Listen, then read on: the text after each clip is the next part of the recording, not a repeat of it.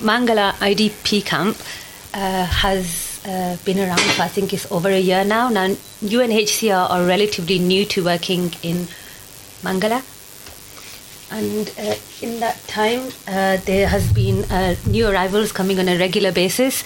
But uh, for this, I think it would be better if I hand over to Ester, as Arsen have been working closely with the refugees and supporting them since 2020. Ester, supplement. Yes, thank you. We've been in Mangalla. Reason has been operating in Mangalla since 2020 August. We are now going to more than a year.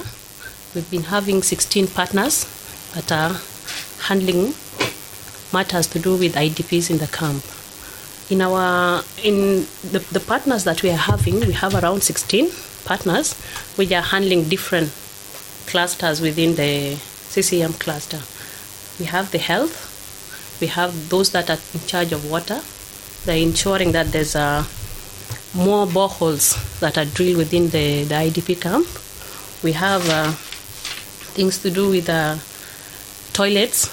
Know, for a, a new camp, things are a little bit tight, but they're trying to, they're still digging on the toilets. Also, they're also updating people on the, they're trying to train the locals on the child protection and the general protection of women. And mostly, they're also concentrating on health issues. Like uh, we have two mobile clinics, and we have an ambulance that is always on standby in case of any emergencies. They'll make sure that they transfer the the patients from Mangalla camp maybe to Juba for rescue. I think mostly, if there's anything that I've left out, my partner can chip in. Well, Uzma, is there anything you want to add on that? Yes, I would like to, yes. Uh, now, what we're seeing this year is a recognition from humanitarian partners that many of these IDPs, given the situation in their home state and given the reoccurrence of the flooding, many of these are probably going to be staying in Mangalla long term. Or at least for the medium to long term.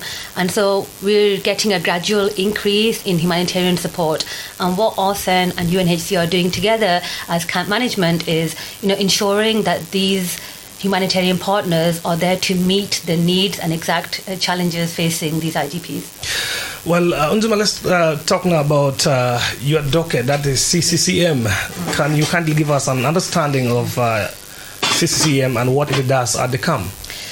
So CCCM it stands for Camp Coordination and Camp Management, and it becomes extremely important in situations of displacement that you have an agency which is seeing the overall coordination of service provision within the camps. And so, what CCCM does is it goes in and it works with partners to ensure that really everyone is talking to each other to you know in, ensure that the right standard of services is being provi- provided, that there's consistency in the services, and that we're not getting duplication.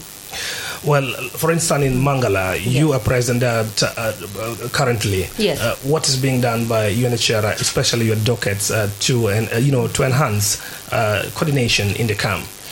So what we're doing, uh, again, together with OSEN, is uh, we've set up different camp committees. So we've got different committees to represent the rights of women, the rights of youth, the rights of uh, people with disabilities. We have uh, weekly meetings with all the partners, this, uh, so the humanitarian partners. Like Ester mentioned, there's like 16 different organizations working in Mangalla at the moment. So we have regular coordination meetings with them. We also conduct regular coordination meetings with all the camp leaders to get their feedback on the services that are being provided, but also to you know ensure that they're that what they need is part of our design for the projects and to ensure that whatever humanitarians are doing is closer to their needs and ensures that we are meeting and fulfilling the gaps.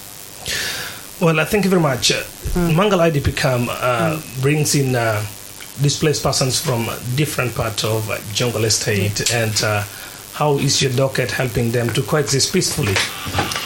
So I think peaceful, peaceful coexistence is uh, very important in this country. And one of the many things that we do is uh, within the camps, you know, we try and bring together people from different communities. So we'll, this is why we have community leaders. And one of the many things that we do is through these coordination meetings, we encourage them to speak to each other because many of these people, especially at the moment with the flooding, they are displaced for the same reasons so they are facing the same challenges.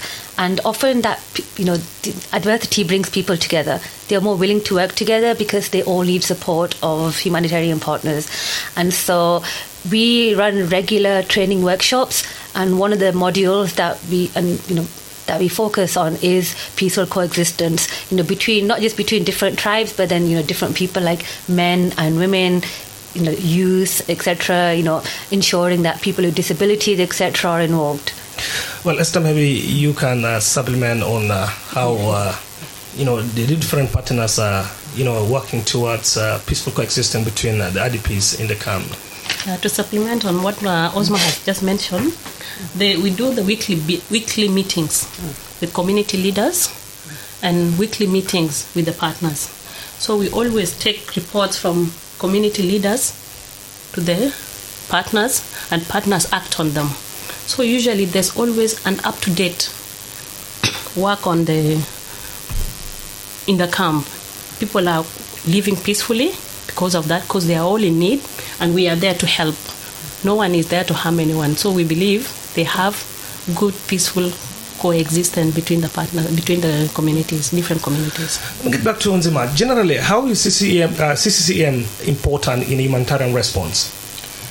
Okay, uh, what CCCM does is it coordinates the assistance and the service provision to ensure that, like I said previously, you know, we partners do not go in and work in silo individually and then, you know, duplicate some activities but then leave some activities untouched. And so CCCM is really quite, you know, it's overarching.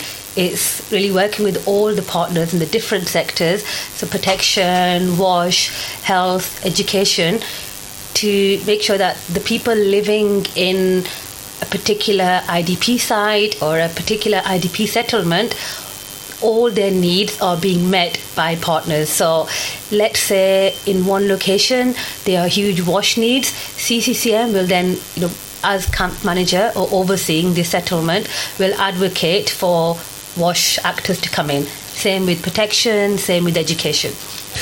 Well, uh, before we go for a break, uh, kindly uh, tell us also how you know you work as the CCCM has to help the Mangal IDP. Uh, How has they benefited from your work or your services in the camp?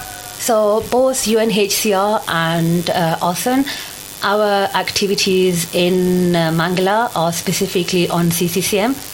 And uh, what we've done is by coming in, uh, we have instigated, uh, like we said, you know, camp coordination, most importantly, engagement with the communities, you know, setting up governance structures, uh, again with like women and minority groups, etc., to ensure that they all have a voice.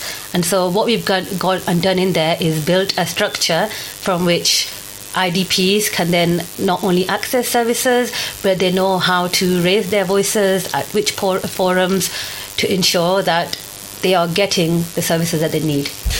Ester, maybe uh, any supplement on how uh, the IDPs they have benefited from uh, your services? Yes, to chip in on that, mainly the CCM is about the camp coordination and camp management. Yes.